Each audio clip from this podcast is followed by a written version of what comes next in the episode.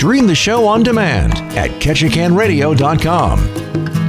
Hello, hello, hello. Happy holidays and welcome to the First City Forum, Broadmoor Preference Properties in Southeast Alaska Orthopedics. I'm your host, the one and only Joe Williams. It is a frosty, chilly, cold, icy day in Ketchikan, and I am feeling the love and the warmth. For those who are coming out tonight, my band K-Funk, we have a little show at the Creek Street Cabaret tonight. We're gonna drop it like it's hot, warm up a little bit, and bring in some of that holiday festivity, some of that holiday energy. So don't miss us at the cabaret tonight, 9 to 11. So today is Thursday, which means we have Straight Talk with Rachel Breithaupt. Rachel's a little bit late this morning, but she is on the way, and we will be right in with Rachel. I'm going to play a quick song and we'll be right back with the forum. Don't go anywhere, ladies and gentlemen. First City Forum continues on KTKN. That was I Don't Want to Live Forever by Zayn and Taylor Swift. Rachel, we always catch each other on these Taylor Swift moments. Where I'm being like blown away, like, oh my God, I'm into Taylor Swift. You know what? We need to go to a Taylor Swift concert. We fully do. I would actually, as converts, to be like, listen, guys, I want to apologize for all the stupid, ish I ever talked about our friend T Swift on stage right now. Like, I'm sorry I ever doubted you, T Swift. You're amazing. You know what? I'm sorry I ever laughed that you were interrupted at the award show. I loved it. If Beyonce did have the best video of all time. It was. Here's the thing. Where's the lie? There was no lie, but rude. I mean, come on, Kanye. Rude. But that's why Kim left him. So there's that. Yeah. Oh my God, I'm also slowly beginning to like the Kardashians, which is never something I thought I would say. Let me just say, I have always loved me some Kardashians. I'm not shocked by that. From the Ray J tape on down, I am obsessed. You were just like high-fiving everybody. You're like, nope, that's a great tape. Not everyone has that kind of talent. Not a shame.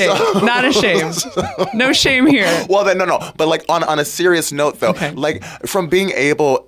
People say they have no talent, but to be famous for literally being great business people, that's pretty good.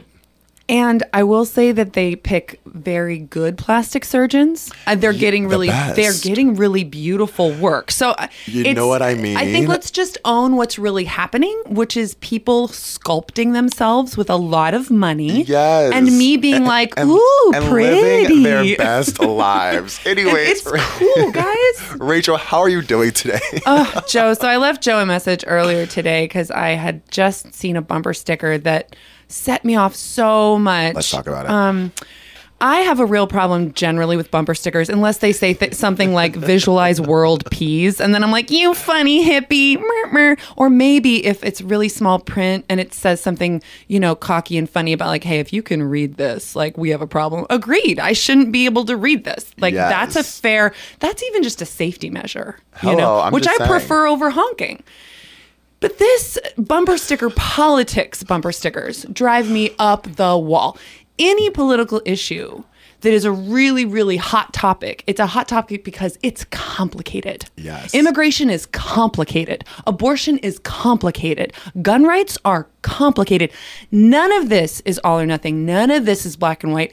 And because those are such important issues, we should be willing to have patience and speak to one another calmly, respectfully, and with the nuance that those subjects deserve. But instead, we like to be funny. We love the juicy, delicious, clever taste in our mouths and stomachs that comes with self-righteous sarcasm. Talk about it. And it drives me up the wall. I'm sorry. That gets hot. So here's what happened. I was driving. I've taken a half day. I've taken a full day. My kids are half day at daycare, which parents, please like liberate yourself from your belief that every minute you're not at work, you have to go get your kids. Hello. I don't have kids, but hello. Thank you. You absolutely deserve your own personal time paid for too. Not just your time to go give your life away to work. No. So my sweet kids, they've got a Christmas movie party this morning at daycare. Good. Have fun, sweetie. I'll get you at noon. Yes. So I was on my way to A&P to buy these lovely teachers some gift cards. Now I've blown the surprise if one of them is listening. Regardless, I see a truck pull into the post office, and in the rear view, I can see a Trump bumper sticker. That's no shocker. But underneath it, and I won't say the word, but I'll spell it, there was a bumper sticker that said, Joe and the H-O need to go, and Trump won. Oh, my. And I was so immediately furious, not because of the QAnon conspiracy theory, the quote-unquote big lie, which I do think is a cancer. Rachel, I'm praying the person who has the sticker calls in. I want this confrontation. God, I wish. I sat in the driveway. I sat in the parking lot of A&P imagining what I could possibly say. Is it worth my time? Should I drive back to the post office? And what is it that makes me so livid right now? 247-2000. 247-2000. And the thing that makes me so livid, and I don't think this is a shock to any woman listening, but I wonder if it's a shock to the men listening, that it's not the political statement that is as infuriating as it is the fact that the only person unnamed and derogatory slandered is the woman. The highly accomplished woman. The married, highly accomplished, without sexual scandal woman. A history-making woman. Of those two men, whom has been investigated for sexual harassment and or assault? Let's talk about it. Let's get into it. But the only person on that very clever, I hope you felt so good when you bought it, and I bet you loved it. It makes me so mad. Oh, my God, I seethe. The only person not even given the respect of a name is the woman. And you know what the funny thing is that the person to whom that sticker belongs, they don't even know it exists, the pedigree that Kamala Harris has. No, they have no idea. But also, do you like women? Do you know any women you like, sir? Do you have a mom? Did you hate her too?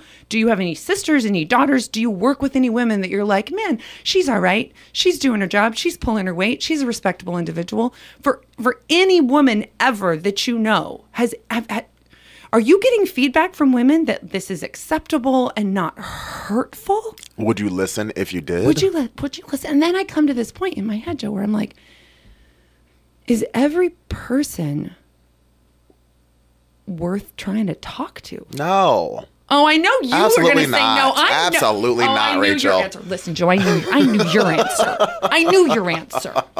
I know your vibe about this. I know it. And part of me loves that vibe, but there's this idealist in me. It's like every single person is worth me fighting for. Yes. That like every person's character and conscience is worth me being like, no, no, no. You're better than this. I see it. You're better than this. And the way I believe that you're being stunted is that you believe we're separate. And I want to be able to talk brokenheartedly enough that you see me and I see you. I don't want to hate you. But I wish you knew how much I hate you. You hurt me. I wish you knew how much I hate you. No, see, that's the machine. That's the cancer that we are getting sucked into, and we are all feeding. Yes. And it scares me. I know. I'm very toxic. I'm so sorry. No, sweetie. You're dynamic. All humans are myriad. Yes. We have many facets. No, we are all multifaceted. In all honesty, I do believe in conversation. I do believe, you know, I had a... You do this. Yes, exactly. I had a few experiences out fairly recently where someone came up to me literally totally randomly out of the blue. I'm sitting there talking to my friends, having a great time, and they'll randomly come up to me and start talking about Black Lives Matter and talking about how Black people and Black Lives Matter think they're better than Native people and all this crazy stuff. And I'm just like I was sitting here having a drink. I don't even read what's going on with this stuff because I don't care. And everyone is allowed to protect their time. I 100% agree with that. That like my right to my own boundaries is only protected by your right to your own boundaries. Right. But so if people are like, I don't have space to talk to you. But those moments did end up leading to actually great conversations with those people, because once they realize that, oh, you just came up to this random person out of nowhere with your anger and your fury, and they're calm. I was calm. Yeah, good. I was sitting there chilling. Yeah. But when they came to me, I was willing to go a little bit deeper as to, why did you just assault me with your words here? Mm-hmm. Why do you feel that these ways? Who is this for? Do you really believe that black people don't deserve to be recognized, that the plight of African Americans in this country isn't real? And then when it really got into it, because this particular incident was with a Native American individual. Interesting. And they were going on about how Natives have had this plight in this country, which of course is true. We all know it's true. Real. But they don't cancel each other out. And at the same token, they went on. It's about Black Lives Matter this and Black Lives Matter. I'm like, hey. Have a sip of that beer right there. Okay. I have nothing to say about either of these things. I know the plight of Native Americans. My grandfather is Native American. I know the plight of black people. I am black. They are not separate. They are the same. And we can just sit here and have a conversation. And by the end, the guy admits, like, oh, I'm so sorry. Yes, of course, black people were tortured in this country. I'm like, yeah. We all know this. Like, I'm not sure where you were coming from before, but I'm glad we were able to come to a reasonable. Was it a place of feeling less seen and frustrated about not being seen? And so literally, it's like, what did he want out of that? He wanted to feel seen. And we're back to the brokenhearted. Yes. I want to be able to have every single human be human to me, and I want to be human to every single one of them. Yes. Except for Dane, who I had was my ex-boyfriend in college. And actually, the other thing I wanted to do. We don't like you, Dane. Go away. No, we don't. He was a horrible person. It was an emotionally abusive relationship. I'm actually really fine calling him out on this small radio station. Rodney Stewart, my mom's first husband. You are trash, and I hate you forever.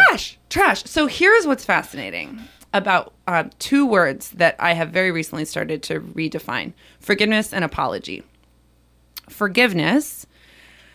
This new definition that I've heard from a number of different, like, philosophy, memoirist, podcasty types. Forgiveness is releasing that it would ever have been different. Mm.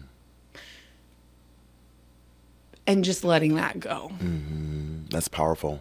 It's incredible, because it doesn't require you to be okay with what happened. Mm. It doesn't require you to name it as all right. Mm. You just name it as unchangeable. And you take yourself out of it. And then you get to leave. Yes. You get to walk away from it. Because really, when someone does something to you, it's that person's problem. Absolutely. So that then brings me to the second definition shift between apology and acknowledgement. Now, apologies, whenever we consider people we've hurt, individuals that we were just bad to, when we feel the drive to want to say sorry to them, you know, stopping and pausing and thinking, is this going to re-traumatize that person if I show up in their life and be like, hey, let me go ahead and out loud say my version of what happened, and then say, do you accept my apology for what happened, which secretly means, do you agree with my version? Exactly. So I'm taking the power to rewrite, or maybe write, you know, correctly or whatever, but I'm in control of the narrative. And I want absolution. Mm-hmm. Is what an apology is. Is it really I want it to be okay with you. Like, is it for you or is it for them? Exactly. So the way to move away from apologies successfully, not that I think we should move away from apologies. I think we should be apologizing to each other. Obviously, I'm very into apologizing to each other. And I think we need to replace our definition of apology with a definition much closer to that of acknowledgement, which is, this happened. You're not crazy. Yes. I did that stuff. And it hurt you. Mm. And I'm sorry. Mm. And then, like, done. Walk away. Don't go into massive detail about what happened, because then you're doing the interpreting for them. Mm-hmm. You can simply say, I was a horrible version of myself. I'm ashamed of the things I did. And then walk away and be okay with never talking to the person again. The way this has shown up in my life recently, to bring it back to Dane, who should be named. We hate you, Dane. We hate you, Dane. Go away. Is that when I was 21 years old, I broke up with this guy I'd been with for almost a year. And it was all like very messy, horrible, emotionally abusive guy, deep, dark, awful stuff. And if you grew up Christian, you grew up with this narrative of like true love waits and the only good man for you is going to be a Christian man. Oh, no. And there's like all this bias placed for men that you would meet that are claiming to be Christian, essentially, that if they don't have that box to check, A, you've unequally yoked and the devil's got to you. Okay. Or B, you better choose a Christian guy. I would love to talk about that. Oh, no, that's like a whole, that's a whole episode. Write that note down, whole other episode, trying to date as a Christian kid. So here I was in this relationship that I like also thought was ordained by God. It was totally emotionally abusive and he was awful. And it screwed me up literally for years. I mean, for many, many, many, many years. So any of us who have gotten out of abusive relationships, like straight up real emotionally or physically abusive relationships, you don't just like walk away, ho-hum, flip your hair, it's over. You are now carrying baggage with you, and you've got to figure out how to unpack that baggage and a good social worker, therapist, counselor person to work with in order to do so, and how to not act out those horrible things in future relationships. And for many of us, it takes like actual decades. Wow. So 15 years later, I had a conversation with my mom where I was like, well, you know, from the beginning, like here I was 20 years old in this emotionally abusive relationship, and I relayed some horrible thing that he had said or done or whatever. She's like, well, it sounds like you're giving that a lot of power still. And so I finally was like, you know what, how the heck do I say it would never change, call it what it is, and walk away? And so I sent this guy a message on Facebook Messenger, which I love because you can tell when someone has read your message. Yes. So I knew, and all I wanted was to know that he had looked at it. And I said in it, essentially I ran down 15 years ago. I know we were kids, but you were actually evil to me. And you hurt me for years. You shaped my life. You misshaped me. Wow. And it's been 15 years, and I'm finally free now, 15 years later. And you need to know that. And I don't want to hear any excuses from you. If you respond to this at all, it should only be to say that you're sorry. And he did write back. Okay. He did write back. And he wrote that he wished he had done so much differently, and he was very sorry, and he would be coming through Ketchikan. And would I want to meet to talk more? Never. Delete. Delete. Not even like thank you. Delete. No. Delete. Ombre. No, thank you. No, actually, no. You don't get to feel good. Rachel, you don't get to feel good. I'm not going to like see you and smile because I'll like smile. I'll be nice. No, I never want to see you again. And then when we think about the people that like we've really screwed up, we've really hurt them. If they feel like that about me, they don't need me to be like, hey, so da-da-da. Can we meet? Can we like make things right? No, you'll never make it right. You hurt me really, really, really bad. But if you want to call me and say, I'm not crazy, you were a jerk, goodbye, that might brighten my day. There we go, Rachel. You have brightened my day. That is so real, though. Like, I don't need your whole, if I can say this on the air, masturbatory, I hear you. Who is this for? Make me feel good thing. No. Here's tricky, because it's in the recovery community. It is a step. And I agree that it's an important one. I'm not saying that it's not an important one. Mm-hmm. I just think that the humans you're going to go do that with should really be considered. So do you need to write letters? Do you need to go to a priest and say all this stuff out loud instead of the people? You know, do you need to go confess to, like some version of priest? Like if you're not a religious person, could you just confess to your sponsor? Go to your counselor. I don't know. So my mother's first husband, Rodney Stewart, who I hate forever. We hate you forever. He was extremely abusive to me. He's the reason I have a stutter today. He's the reason I'm so anxious about everything. He's the reason why I feel like if I make any mistake, my world is going to end. And it was when my sister graduated high school. She turned 25 last year. She turned 25 yesterday. So this must have been 7 or 8 years ago. He's at the graduation, and he asks me to text him a picture that I took of him and my sister, which I'm like, you know, whatever. Sure, why not? So he sends me – so after I send him the picture, a week or two after this, he sends me this message, and he goes – I'm something to along the lines of, I know I wasn't perfect, but I have always considered you and Chris, my brother, as my own sons, and something along these lines.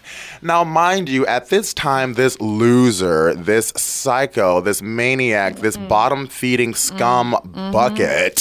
We hate you forever. He wasn't even in his own children's lives. At my sister's graduation, this was the first time she had seen him in maybe 12 years. It's very clear who that is. And maybe 12 years. And I'm just like, how are you considering me your son? I have a wonderful father. And how are you considering me your son when you don't even speak to your own children, you freaking maniac? This is obviously for you. And you didn't acknowledge anything you did. You didn't acknowledge the years of abuse. You didn't acknowledge how you beat my mother until her nose released chunks of meat and blood, you psychopath. It was just so crazy. And I don't know. That, no, it's an actual monster being that like, apology made me so angry. I really consider you my son. I'm a monster. I consider you my son. Isn't it like, lovely for you? Isn't that a great feeling? Like, don't you want to be a monster son? Like, oh yeah, I have three beautiful daughters who I literally have not seen in over a decade, but I consider you my son. Yeah, it's so very clear. Like, get out of here. You're crazy. So we have these obvious examples. So I think what's hard for people is when it's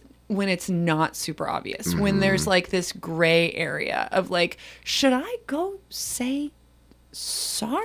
Here's an example where I think it's really just sort of a lovely social innocuous thing to do.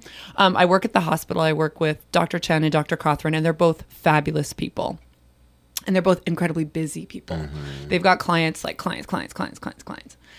And Dr. Chen has a very busy energy about him in the clinic. And so we walked past one another in the hallway about 2 weeks ago, and he was distracted. But I am a Pollyanna of a coworker, and I will say good morning to you and like big smiles and how are you. I just believe that offices run best on lots of maybe even over-the-top polite behavior. I think like it's one of the best ways for office life to work. And so I am a big fan of that. I'm like, hey, Dr. Chen, great to see you. And he goes, oh, hi. Distracted. Yes. Totally fine. Goes to his office. I go back to my office. I'm not thinking about this. He comes back to my door, and he's got great energy to him. He's like, hey, yeah, Rachel, he's a little bit nutty professor. Like, his cuffs are always undone, and his hair is messy. Rachel, I wanted to say I wasn't trying to blow you off back there. I feel like I came off as really rude. And good morning. I just wanted to say thank you. And I'm like, I love that. Dr. Chen, you know, lucky for you, I exist most of the time in a bubble of egoism where I'm just like, everyone loves me. Unless they tell me very specifically otherwise, I will just presume we're friends. Yes. And I win people over like that. You're very personable. Yeah, I just assume we're friends, and then if I act like we're friends, lots of people just act like we're friends back. It's a great, in my world, it's a great method. So I was like, no, Dr. Chen, I figured you were busy, and he's like, well, I was, but so that is a version of apologizing where I think we're really just checking in with one another about social interactions. We're like, did that rub you the wrong way? Because I didn't mean it to. Yes, exactly. Lovely, great stuff. Smooth the gears, right? Grease the wheels. Life is hard enough without unspoken irksomes. And anxieties. I hate having unspoken of tension. You know what I mean? Like not the kind of unspoken of tension where you know you abused someone or did something crazy and now you want to make yourself feel good. Like no. Like maybe you said something that may have come off in the wrong way, and that person, you maybe you can feel that person may feel something. Ben likes to say, can we just talk about like what the air in the room is like right now? Like he's really good at this. Like, exactly. What's the vibe right now? Are we okay? And very frequently it's like me distracted by something else that has nothing to do with him, but bless him, love him for always being like, so are we good? We live for the empaths. Yes, live for the empaths. Especially like as empathetic people, like that feels like love. Really? Like as an empathetic person, when someone works to be empathetic with you, that's like, oh, That's like warm honey, man. Yes. Yeah. Yes. And it's just good vibes, just good energy. Yeah. So there's nothing wrong with that version of apologizing. So it's, and I don't think that kind of apologizing comes from a terribly selfish place. No. I think generally speaking, that comes from a place of big-heartedness. And concern. Yes. Empathy and concern. And concern. So we're not saying like, don't ever apologize, no. But check your motives. But check your motives. Check your motives. If you know that in this moment you're doing this for you, just don't do it. Or that you think for a second that other person might actually be re-traumatized by you showing up and talking about like some really heavy stuff because like you want to say sorry, but maybe they've hopefully stopped having nightmares about it. Yeah. Maybe you should just not. like let's say if you did something really crazy and you're looking to apologize for it because you're in some kind of recovery program, maybe you've just been released from prison for what you did, and you want to reach out to someone. Like Rachel said earlier, it's like, hey, acknowledge maybe not fully what you did, like in detail, but just acknowledge what you did, say sorry, and delete yourself because no one wants to talk to you. Yeah, you can tell the victim, you're not crazy, and I was horrible. Goodbye. You know. Yeah. But on a lighter note, it's the holiday. Christmas is literally Saturday. Christmas Eve is tomorrow. I'm not sure if we have a show tomorrow or not. I hope we do. Christmas Eve is tomorrow. What holiday plans do you have, Rachel? I'm so excited. Oh, I love the holidays. I'm once again just this Pollyanna geeky holiday kid, and I love sending out cards, and I love decorations, and I love too much the presence and the giving. And so that is a thing that I always struggle with every season because, you know, I have kids now. Mm-hmm. And once you have kids in the house, it can just get really, really, really cluttered really fast. Oh, yes. And you can blow through a lot of money on things that seem like small purchases because, like, a toy is only like $20. But if, like, you do that 4 times, then it's you just spend a chunk of money. And, you know, like, budgets don't, like, go on pause during the holidays. Like, don't you just wish that were true? It's like the calories don't count if I eat them, like, I don't know, standing up or on Christmas Day or, like, whatever. And that's, you know, a lie. It's a lie. It's a lie. So that's a struggle. I think anyway, though. So Christmas, big deal in my house growing up. My mom was really into small, lovely traditions like the nativity scene and stockings and advent calendars. And so there's a lot of that I continue. Like, we do an advent calendar. I love all of our ornaments. So it's a big deal unwrapping ornaments. We have the tree up from like the day after Thanksgiving. But that's because I have a fake tree. I'm all about a fake tree. There we go. And then Christmas morning, stockings are kind of this very cool, you can do all of that without the parents being up. And so I remember that being a big deal with my sisters. And so I think that's going to be a fun thing to do with my kids. And somebody told me recently that when you become a mom, you recognize that like so much of that Christmas magic was happening because your mom was doing that for you. Yes. That your mom was making Christmas magic and now you're the one doing it. And you can sit in resentment about that. You can take what you want to do and leave the rest. I read a really good meme recently that was basically like 100% of the overwhelmedness is because we're like, this is what it's supposed to look like, and I'm not matching that supposed to.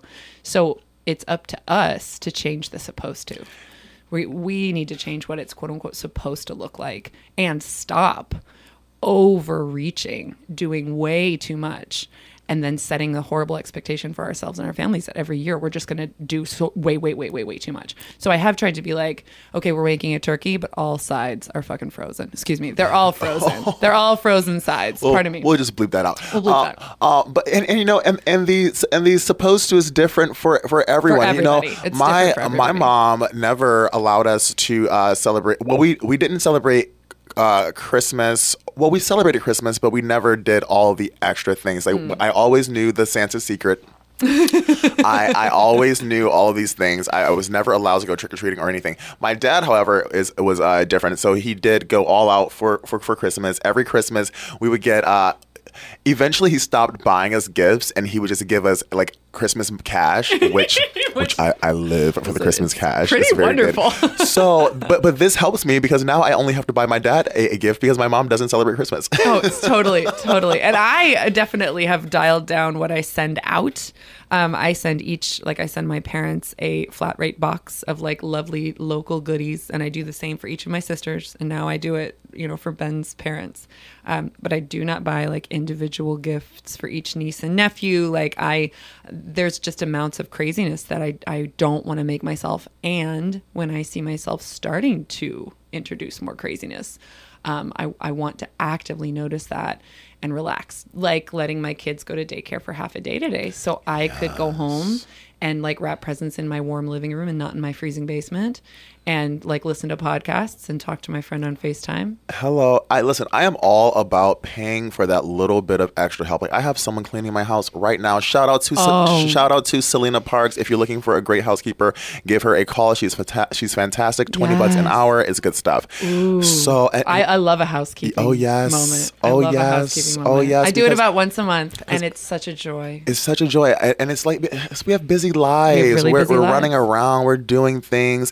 Just one thing off the plate is worth it to me to spend those few extra dollars. It's 100% worth it because there is satisfaction that comes from getting that job done yourself. But there's also, if you have the money to do so, satisfaction in letting somebody else do it so you can do something you want. Hello. Like do my K-Funk Christmas dance party tonight at 9. I saw that. 9 to 11. Did you see my outfit? Is it too sexy? I didn't see that. No. You didn't see my outfit? No. Oh my gosh. Okay, so I'm going to have Rachel react to my outfit live on the air. I think it's really cute, but some may say it's too sexy. I think it's really sexy, but I don't think it's too sexy. I think it's just the right amount. I feel like too sexy is perfection. Oh, I love it. Is it good? So good. So I'm so excited. So from 9 to 11 tonight, we'll be doing a little K-Funk Christmas dance party. We have a premiere of our first original Christmas song written by myself and the great Colin McCormick. I'm so excited. It's going to be so much fun. You guys are so talented. I love those guys. They really are wonderful people. I think we had this conversation, right, where there's a density of artists in this town that's so cool. And I think one of the things, I'm forgetting what we've said out loud, but Austin Hayes one time told me that he does better here than he did in New York. Oh, yes. As far as gigs. Because there's such a hungry audience. Mm-hmm. And B, his skills can really, really shine. And what's so cool then is that he's offering lessons. Yes. Like Diana offers lessons. Colin offers guitar lessons. Oh yes. So there's these incredible musicians who have an audience, this hungry, welcoming audience, and they're able to offer lessons. Yes. Yeah, so Colin was married in Nashville in October, and when we were in Nashville, I was talking to all the different performers and things. And you make more money here in Ketchikan than they do in Nashville doing gigs. It's literally true. Unless you're in one of the big bars where you're making like $1,000 a night, because they have a lot more people there for tips and things. So they do different things to get their dollar. But Ketchikan does. Artists in Ketchikan, they do very well. Like if you are an artist here in this community who treats it professionally, you have to treat it professionally. Because there is that sort of culture of people who will say, "Oh, it's just Ketchikan," like, "Oh, you're just Ketchikan famous. Oh, it's just Ketchikan." And I'm like, no. If you treat it professionally and you really give yourself fully and truly and give respect to the art, you can spend the money you make in Ketchikan anywhere in the world, baby. Very empowering. Yes, yes. So for Christmas, I'm really excited to go to Jen Tucker's Christmas party tomorrow. What a heart of gold. I love her. Jen Tucker, to all. Jen Tucker is queen. She's a Mother Teresa with a potty mouth. And I really enjoy her. I live for Jen Tucker. I was at the movies on Friday. We saw Spider-Man, the new Spider-Man movie, which is phenomenal. You must see it. I do enjoy those actors. And Jen Tucker was sitting behind us with her husband and her son. And we were just laughing, just having the best time, causing a ruckus in the theater. I live for the Tucker family. Shout out to you, Jen Tucker. And Jeremiah, I love him. It is Jeremiah. Yes. I'm like, wait, I feel like that's the wrong name, but it's not. It's not Jeremiah Tucker and Jen Tucker. We love them.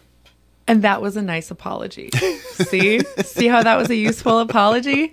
That was appropriate. I have this weird thing where I'll know people like intimately, and then randomly every now and again I'll totally forget their names. Absolutely. Like a friend of mine who I've known for years walked into my work.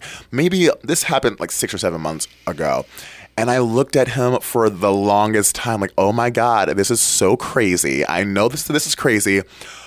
But what is your name? I know. I've done it too. It happens too much. And I know this person well. I definitely know their names. And when he reminded me, I'm like, oh, I don't know what just happened. I think I may have just had a stroke. Yeah.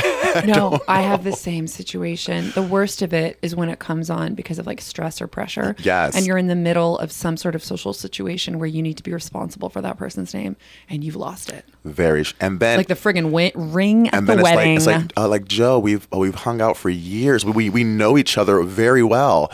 Like, I don't know what just happened. I'm so sorry. When I'm on point, I remember your middle name. But see, right at this moment, I've got nothing. Well, I want to thank you guys for tuning in to the First City Forum. Every Thursday, we have Straight Talk with Rachel Breithaupt. It's so much fun. We have like a whole little back and forth. We should start a podcast. I'm telling you. We really should. It would be so much fun. Speaking of podcasts, my mother is starting a podcast. No!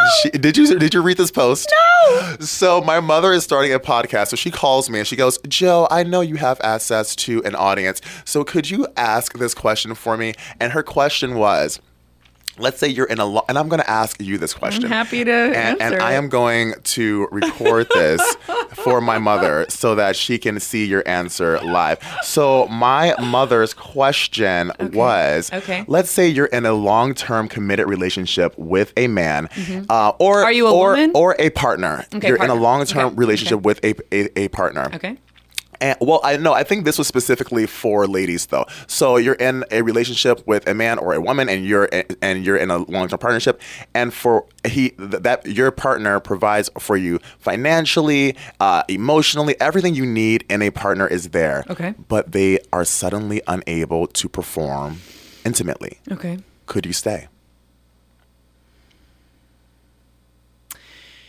I think that's obviously a person-to-person answer. I think my answer is yes. Yes. My personal answer is yes. I think about Esther Perel so much with this question. I think she's explored it so beautifully. And one of the things that she talks about is, can I say the SEX word? I think so, yeah. So sex is not a thing you do, it's a place you go. Mm. And so when we talk about like they quote unquote can't perform, like if we're literally just heteronorming this and we're talking about impotence. I think it's very, yes. If we're only talking about impotence, that's just one tool off the table. Yes. So if what we're saying is that there can still be the place that you enter together of the erotic, then sure, fine. Like no problem at all. Mm. I mean, there's equipment to take care of that. Hello. Like, there is no problem with that. No problem. Would the erotic has the person suddenly become Data from Star Trek and the I mean, they had a brain injury, like literally. Have they had a blow to the head that results in some kind of brain injury where that part of them is disabled? Mm. Then maybe not. Yes. If eroticism is completely gone, if not even love, I don't know, passion I think is a tricky word, because I feel like I have entered a really lovely place with my partner where we have all kinds of just regular daily stuff we do, and we both have to run lives of work and we run lives with children, and that we're not constantly just like wanting to rip each other's clothes off, like, oh, it's so passionate. It's like, no, it just has boundaries. Yes. But it's a place that we decide to go together and we prioritize to go to together. So as long as that can still be maintained, the tools inside that place can change, and I'm okay. I love that. And I think in this context, when we're talking about a heteronormative relationship with a cisgendered man and woman, is that I feel like in some situations when or if a man loses his potency, right? Mm-hmm. If he loses that part of himself, there's a psychological thing mm-hmm. that sort of happens that can lead to a sort of lack and passion and sort of some bitterness and anger. The eroticism could really die because mm-hmm. of that. So I would say, I would definitely try good therapy. And then I think we would see where we would land. I think it matters how old you are. I think it matters what my own interests and drives are at the time. I think it matters. I also think it matters how satisfied a woman can make herself. Mm-hmm. And I think all of that has so much nuance and subtlety that it's like just saying they can't quote unquote perform anymore is such a limited number of factors that it's I hate to give the that's a difficult question to answer because I don't know everything. I don't know the entire situation, but honestly, that's the answer. No, that's absolutely true. Is eroticism still available? Is intimacy still available? Mm-hmm. Okay, then it doesn't have to be the P and the V. Yes. Oh, I would love, we should definitely start a podcast. That was for you, Mama. Okay, so I want to thank you, Rachel, for coming on. And I'll have so much fun with you every Thursday. So every Thursday, we have Rachel Breithaupt on for Straight Talk with Rachel Breithaupt. And you never know where the conversation is going to go, ladies and gentlemen. We start with one thing and then it ends up being totally different. Totally. I hope to see you all out at the K-Funk Christmas dance party tonight, 9 to 11 at the Creek Street Cabaret. There is a $10 cover to support the artists, and we love it. So we love you guys so much for being able and willing to support us in that way. And yeah, I'll see you tonight. Tomorrow, if we have a show, which I am unclear about, I will text my station manager tonight. We will have Steve Carman on for Mystery Friday with Steve Carman. I have so much fun with Steve. Steve is a hoot. I got to tune into that about 2 weeks ago, and I really enjoyed listening to him. Steve is a hoot. He always has some kind of crazy story. A phenomenal guy. So I will hopefully talk to you tomorrow. If not, Merry Christmas. Merry Christmas, my friend. Merry Christmas. I'm so excited. Christmas is one of my favorite times of year. Love it. There are two holidays which I really love, my birthday and Christmas. I know you love your birthday. You love your birthday so much you make a party for the entire town. My birthday, I'm not kidding, is my favorite day of the year. And I love everyone else's birthdays too. I'm a big birthday person because I love people. And I feel like everyone needs to be celebrated. And I love celebration. I love parties. Yes. Oh, and speaking of Christmas and holidays, I want to give a shout out to everyone who participated in Merry Merchants and Munch. We raised $740,000, darling. $740,000. So Michelle O'Brien and I had a bet. Initially, I don't know what my bet was. It's somewhere in this notebook, but we made a bet as to who would be closest. I think at first I said something like $500,000 or $600,000. She said $700,000.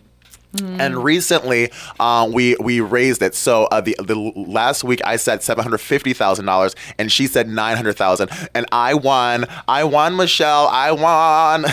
Can I say that I am disappointed I didn't win Merry Merch? But that happens to me literally every single time I enter a raffle, and or when I was at Vegas for one time, and I did it was the spinning one, and I'm always like, I'm sorry, why didn't I win? Exactly. I just believe that it should be me every time. I'm surprised I didn't win with the four cards I bought. This is what I'm saying. Nobody's doing more cards than this. But listen, the Ketchikan has some big spenders, okay? It's true, it's true. So once again, I feel this has been the longest goodbye. You hang up. Once again, thank you for tuning in to the First City Forum, Broadmoor Properties in Southeast Alaska, or the Phoenix. I'm your host, Joe Williams. Thank you, Rachel, for coming in. Thank you, Joe. Goodbye. Bye.